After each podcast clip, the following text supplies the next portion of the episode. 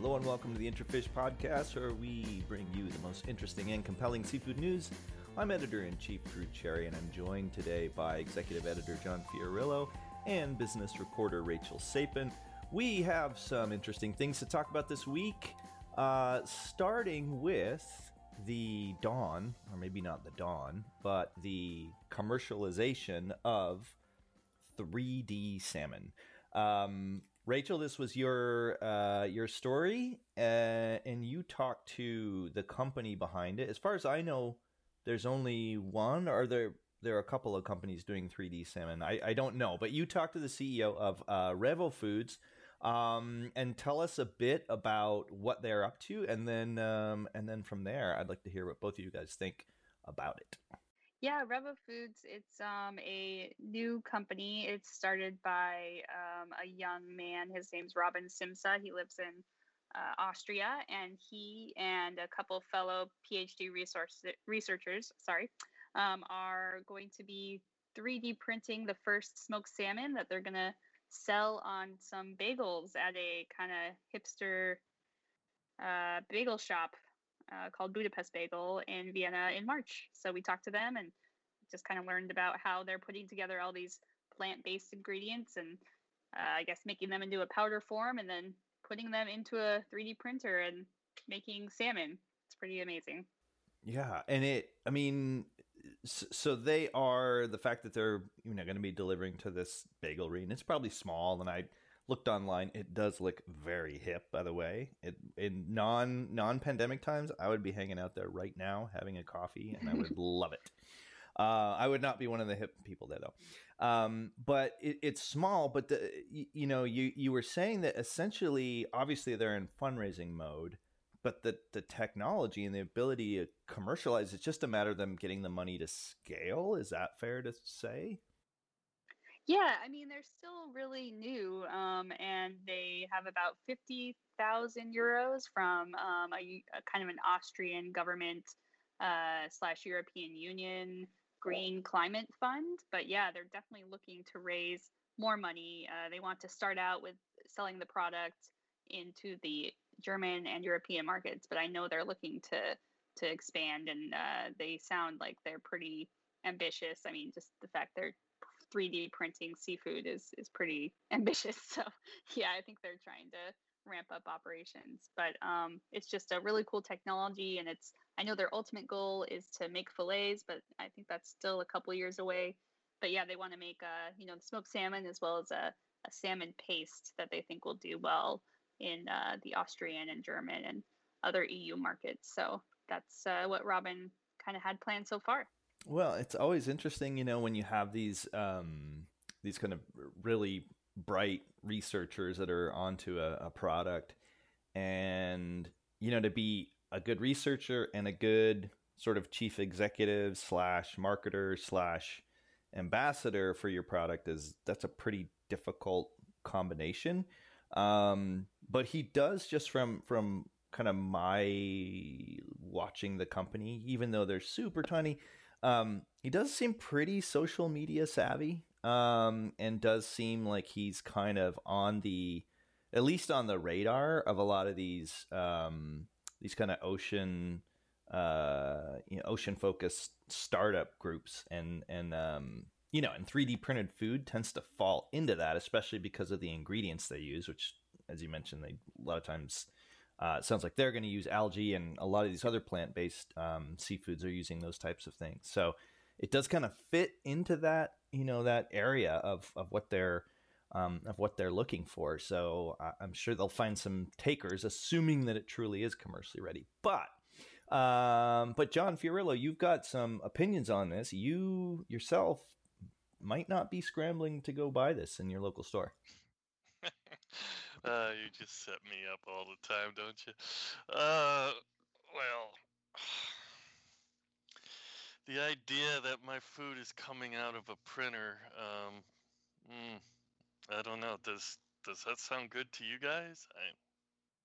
I, not to me. Well, I'm bored, so anything new sounds good to me. But you know, I don't know. Maybe when I have more to do, I'll be less excited about weird stuff. Uh, yeah, I don't know. I mean, it's it's plant based, which you guys said. So, uh, you know, I I don't know what the advantage of printing it is, except that you can get different shapes and maybe production can be uh, a lot higher. I have no idea. But uh, uh, and I don't know if it was in the story, Rachel. Pardon me, I don't remember. But do we have any idea what a piece of printed salmon would cost compared to, you know, the kind? That- yeah, I actually don't know that. That's a great question. Um, I'm not sure about costs. I know they're trying to promote that it's going to be a significantly less cost in terms of carbon footprint obviously making yeah. salmon from a printer versus what a norwegian salmon farm is doing either land-based or net pen um, yeah that's a great question. I, am not sure what their scale is at this point. Um, i don't know. It could even be less expensive depending on yeah. uh, you know how it's produced. You know uh, uh, two cents a copy, like uh, what I run the paper out of my printer. Uh, yeah, and I guess this carbon footprint has is starting to become the holy grail measuring stick for food production, and and that that's fine and all, but um, yeah, I I don't know. I'm not overwhelmed by it. It sounds highly processed, which I'm you know not not my favorite type of food, but I guess Drew's to have an opinion on it. Go ahead. Well, yeah, I do. I, I, I do. I do. Um, yeah, I, I, don't feel like either one of you brought enough emotion to the to the table yet. So I'll I'll try to I'll try to get oh, that oh, moving. I uh, like neutral. I'm sorry. I just think it's interesting. So go ahead. Now, now, wait a minute. I, I happen to track your social media activity, and I saw that on LinkedIn you were saying that it, it would be something that it might actually get your your kid to eat fish, and I find that compelling because, um, I guess in theory, in theory, since anything seems possible in food now, th- there's a lot of um, there's a lot of these groups that are making like protein powder out of their salmon, like Hofseth uh, BioCare has this like salmon protein powder that they're um, selling, and I've tried. Um, I think it was mixed with lemonade, but it was still fine. Um, but uh, but I, in theory, you can see how you could maybe even use fisheries byproducts as this powder um, to print these fillets. And so you could actually bring a whole new, you know, you could, it could be really kind of an interesting part of the circular economy, depending on how fast those things can print. Because as of now, it takes a long time to print even a small little plastic thing. But that let's assume that will will improve.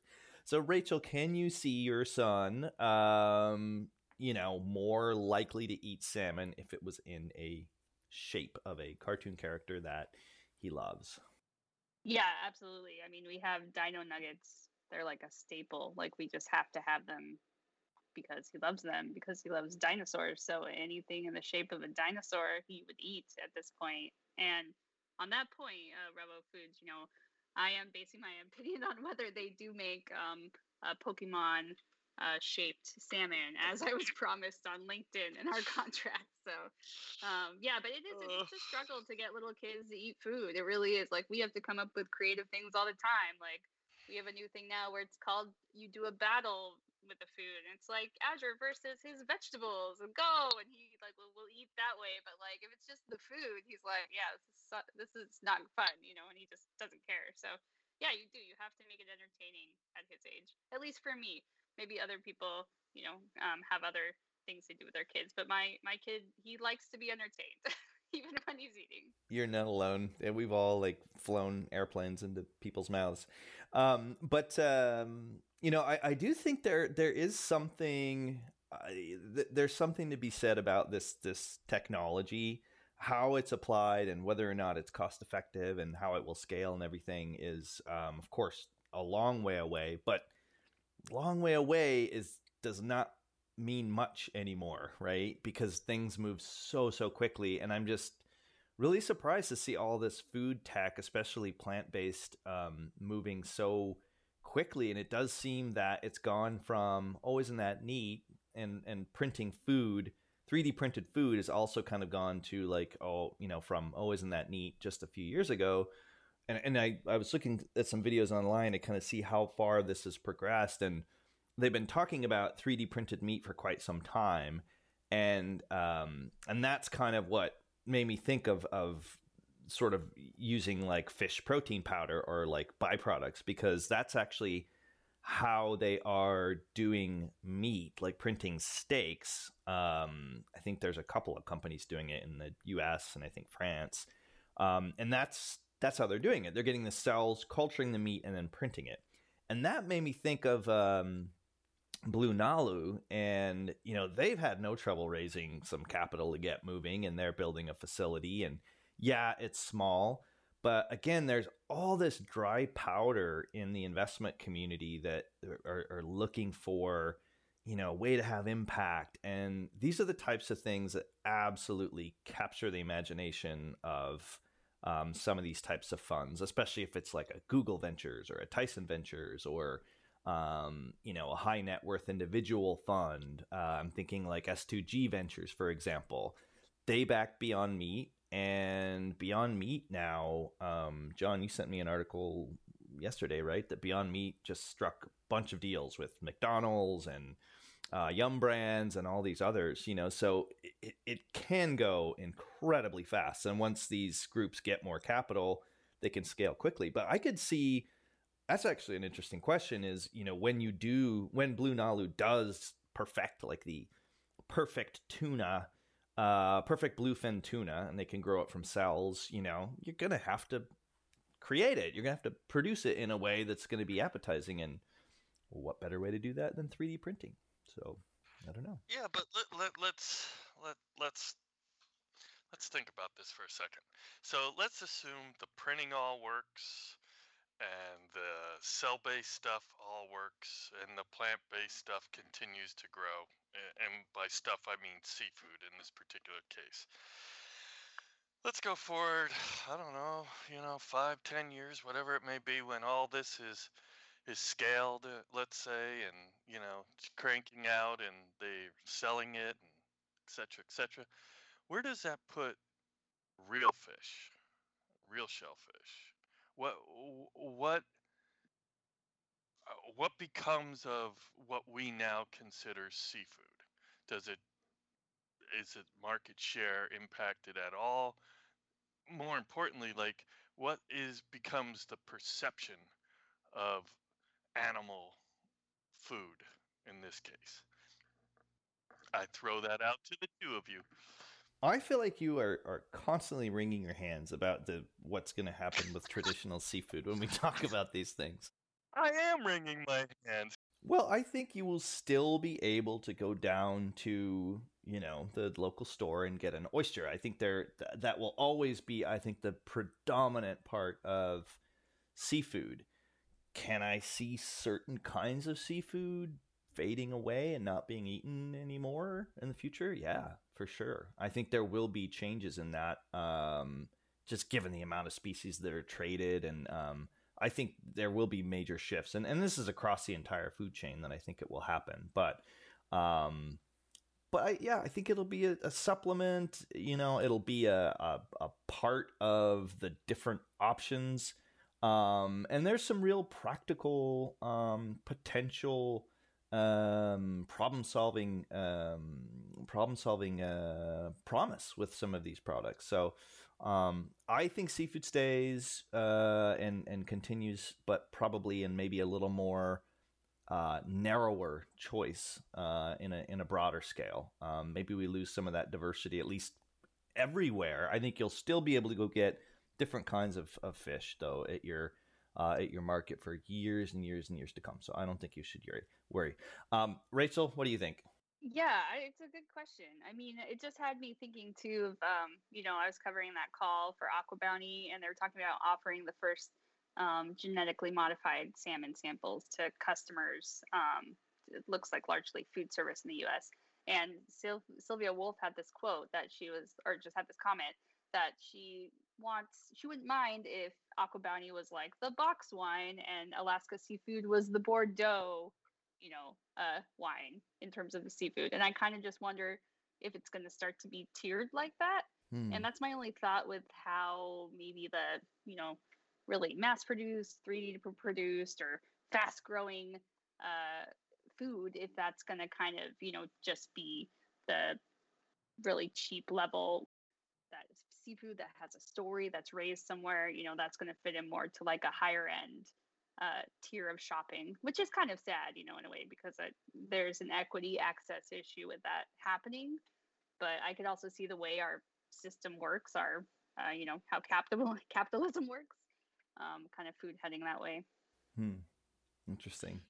Yeah, I, I, I, I think there's merit to that idea too, because uh, you know, yeah, I just think wild, natural kind of or farm raised uh, fish could definitely become not a commodity anymore, but you know, some rare opportunity at a restaurant or something like that. Uh, you know, and I'm projecting many years ahead, not tomorrow in any way, but I, I agree with you, Rachel. I, I could see it moving in that direction. Well, I just think it's good, clean fun to think about printing food. we could eat it in space. I think it's great. I would like to have one handy. Uh, if I could print my food, I would. I would love to do it. I mean, not not, not every day, but I think it'd be great.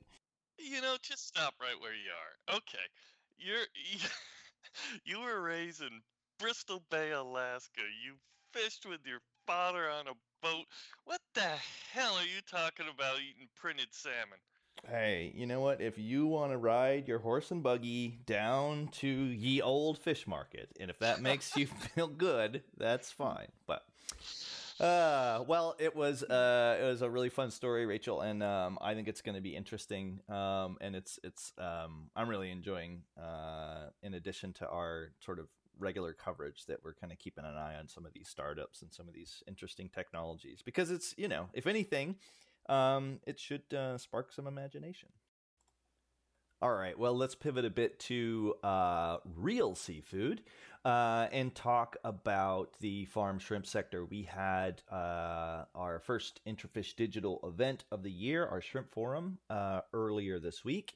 It was uh, a fantastic lineup of speakers. We uh, really, really, really, really got great people. Um, we had. Um, Thai Union's Global Innovation Director, uh, Tunyawat uh, Kasemsuwan, uh, known as uh, Dr. Dr. Nude, um, Werner Jost, the CEO at Camanor, uh, Brazilian uh, shrimp producers, Yahira uh, Piedrahita, she's the executive director at Ecuador's National Chamber of Aquaculture. Uh, Willem van der Pijl, he's the founder of Shrimp Insights uh, and uh, Bill Honig, he's the vice president of sales and operations at Delta Blue Aquaculture. Now, prior to getting into that panel, uh, we had a presentation from uh, Rabobank's uh, Gorjan Nikolik, um, who always has uh, great, great insights into uh, all the different markets for shrimp and, and whitefish and salmon in particular. And um, he didn't disappoint. He had um, really good analysis of what we can expect in the coming year, um, both from the uh, supply and demand side. Um, and in general, um, you know, Gorjan's uh, view on shrimp markets was was pretty positive. Um, you know, there there it does depend on a couple of things. China and the U.S. food service market will uh, will have some um, certainly have some some bearing on on what's gonna uh, what's gonna happen. But it truly is a buyer's market when you look at what has happened with prices over the course of the past year, with shrimp being so dependent on food service. Um, and so, um, yeah. So the question is, will this retail demand keep going? Uh, we have seen frozen sales absolutely explode and it's a question: Will it continue? So, um, John, what was uh, what was some of your um, what was your some some of your takeaways from Gorjan's presentation in in particular? Yeah, one of my first ones was his comparison of the markets, uh, the U.S. market, Europe, and China, and uh, in a nutshell, the U.S. market was very strong. Imports increased, volume increased, value increased all throughout 2020. Now it's unclear whether all of that is sitting in inventory or if it was consumed, but the market nonetheless was receptive to bringing it in. You know, lower prices probably helped there as well. You go over to Europe, however, and uh, you, you don't see that same you know jump in the market it, it, was minimal in july and august and actually by october had uh, fallen back behind 2019 levels as far as imports were concerned so and then if you hop over to china that market uh, was the most negatively impacted of, of them all in uh, 2020 and you know, uh, the numbers later in the year, September, October, were were pretty poor compared to uh, volumes imported in uh, 2019. So, uh, three different markets, three major markets, all behaving a bit differently. Uh, it was that's kind of my initial takeaway from his presentation. But like you say, there's so much good information in it. We can you know we can carve up and talk about some other uh, parts of it as well. So. Yeah, I mean, I, I, think you really, you know, he emphasized China in particular. Um, imports were down by uh, 11% in volume and 16% in value, which says something right there about prices um, uh, through through November. Um, so that doesn't include the rest of what happened in the uh, in, in 2020, but um, it does give you an idea of of just what happened to uh, to that market in particular. And remember, China had food scares related to shrimp as well and packaging, uh, and Ecuador was banned for um, a, a, period there, um, and that caused some scares in different regions. So um, so so that um, that had an impact, but um, you know, really, it's about ch- whether or not China comes back. Um, and yeah. you could see in uh, September, October, November, you could see some some real recovery. I mean, month on month, really sharp recovery. Now that seems to trend with uh, what happened the year prior, so it could be there's ramp ups in you know ahead of uh, ahead of Chinese New Year, for example. Mm-hmm. But the um, the increases were uh, were were you know sizable, heading in the right direction, uh, albeit from a, a low there. Um, now, uh, the the Chinese economy is, uh, by all accounts, one of the furthest ahead in recovering from COVID. And so um, it seems like that, whether or not people get back more to normal activities, uh, normal food service consumption, um, will will certainly dis- dictate a lot um, of what's going to happen. But there absolutely is um, there's a need to uh, absorb a lot of this volume. Um, and as of now, again, like like Gorjan said, it's uh, it's absolutely um, absolutely a buyer's market. Um, so just looking a little bit on the uh, on the production side of things, that that was uh, also insightful. There's um, you know, he, he told us a bit about Ecuador um, and the the export growth, and kind of looking back over the past five to five to seven years is really impressive to see um, what's been happening with Ecuador now. The challenge is um, has been uh, China, as I mentioned earlier, that um, Ecuadorian exports took a big hit um, to uh, to to China. They've come back pretty significantly um, maybe much quicker than uh, than they had expected. Um, but but um, but Ecuador seems like it's going to be um, you know it's it's here to stay. Although I think there was realization that um, that uh, that they're going to need to diversify beyond just China. Um, that that was a, a, bit of a, a, a, a bit of a liability to them. So um, uh, even though Yahira mentioned that it's it's continues to be um, their largest market, and you know she said they will will continue to support and invest in that market. You know, she said there is a realization uh, that there there needs to be other markets, uh, other markets beyond that. Um, you know, I, the other one I thought was quite interesting that that um, that Gorjan highlighted was Indonesia, um, and and one of the things that helped Indonesia out um, was the focus on U.S. retail, and again, that's something that you know we just we just keep writing about, just keep hearing the strength in U.S. retail, even with the U.S. economy um, being what it is, um, you know, the retail sector has really, really continued to do well.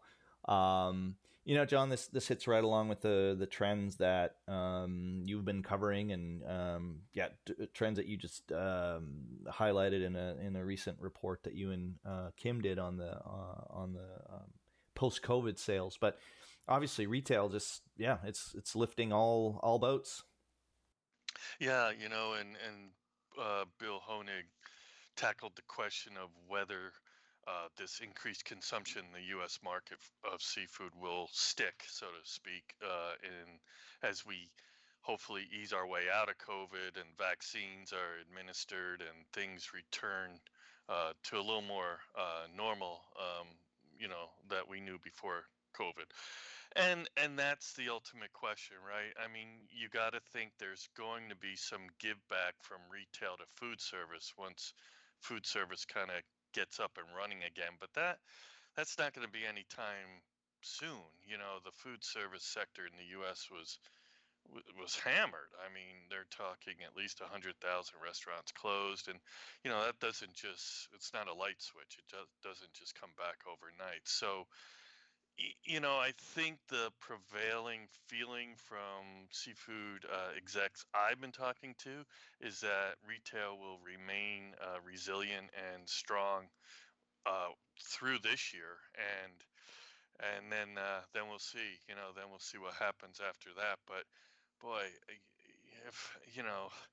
You hate to say something wonderful came out of a pandemic, but there's no doubt about it that in in the U.S., um, you know, consumption of seafood, particularly at retail, really blossomed uh, during during 2020.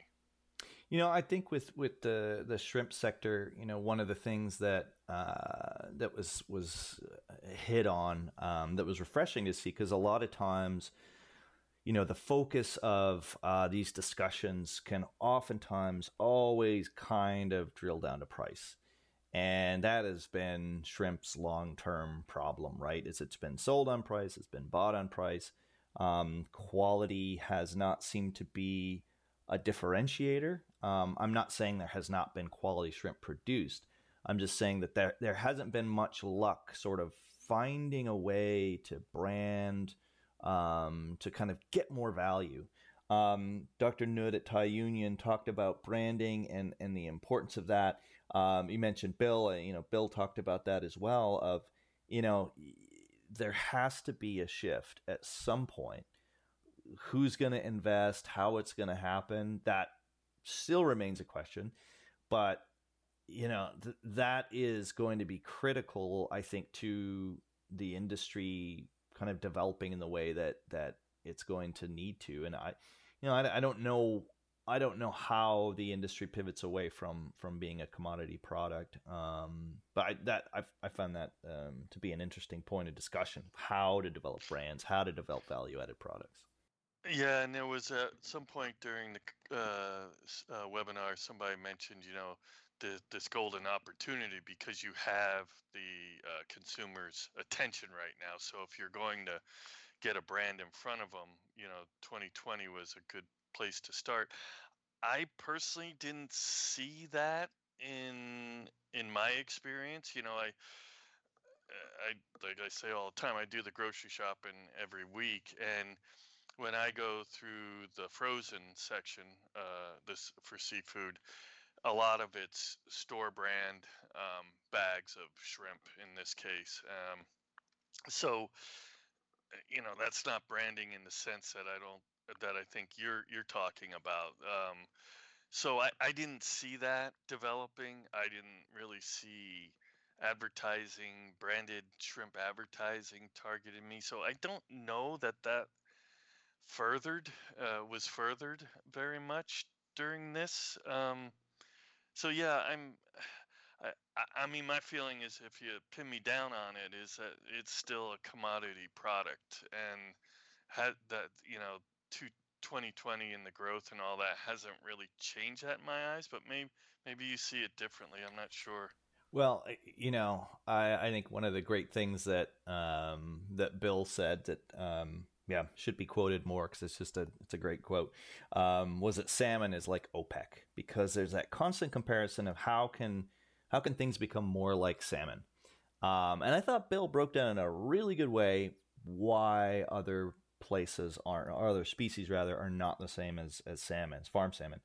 And he noted that there's very specific regions where it's grown. You have a commonality of sizes, a commonality of, of, of packaging, and um, you know, a relatively consolidated um, sector.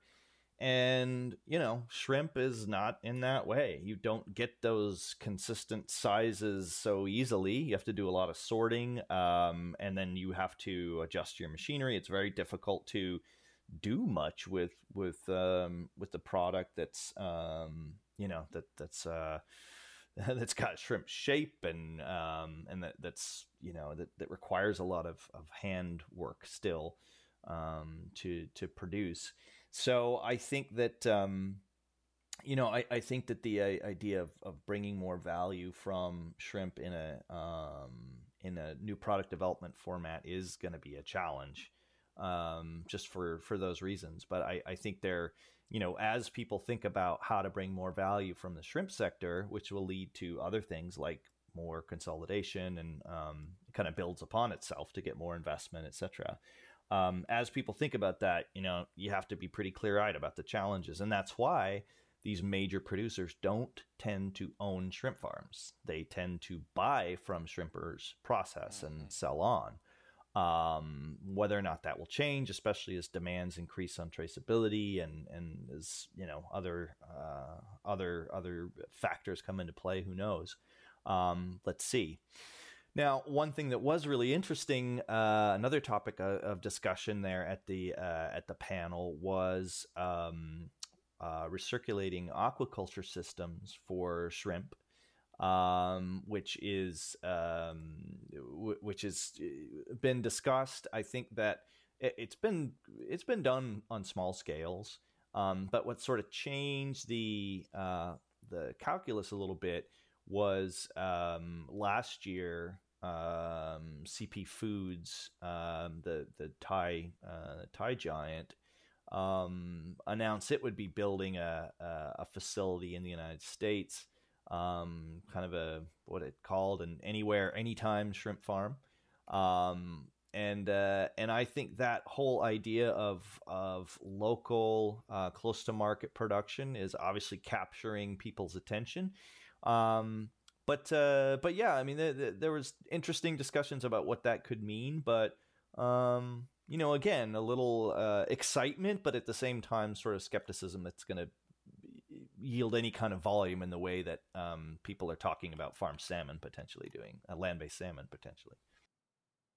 Yeah, and if you think land based salmon is just at the beginning of its curve, um, well, shrimp is even further back than that, uh, you know, as far as uh, scaling to a commercial level. But, you know, it's, uh, it's again, it's technology driving driving food production, and uh, we'll have to wait and see what happens with the, you know, the farm uh, here in the U.S. Uh, that you just mentioned.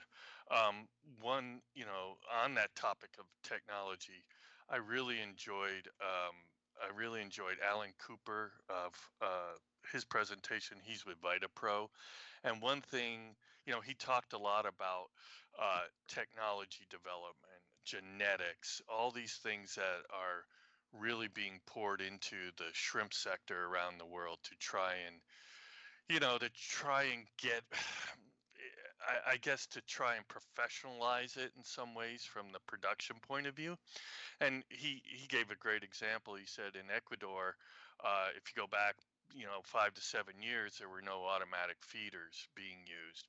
Now he said there's 30,000 automatic feeders in operation in Ecuador. That's a significant technological jump. And the automatic feeders are important for, for a number of reasons. So it's not just technology for technology's sake. It, it actually in, in shrimp's case here with with the feeders, it it, uh, it streamlines production. It makes production more cost effective. So uh, he had a lot of uh, interesting things to say on technology, and it just caught my ear about how technology and shrimp uh, farming has really developed and continues to develop as as we go forward. And then, of course, there's going to be 3D shrimp just around the corner for you, John, when you're ready for that. Here I was. I was all calmed down. Now you got me all ratcheted up again. well, it's almost cocktail hour, so I thought, you know, I'll let you let you move right into that with a smile. Um, yeah. Okay, well, we'll we'll wrap it up there. A couple of things, uh, a couple of things that we have coming down the pike on March 23rd. We have another webinar. Uh, it is our Seafood Outlook uh, webinar, and we do this annually. Usually we do it at Boston, but hey, this year we won't be doing it at Boston, of course. Nonetheless, it will be a fantastic event. We have uh, already a couple of speakers that are booked.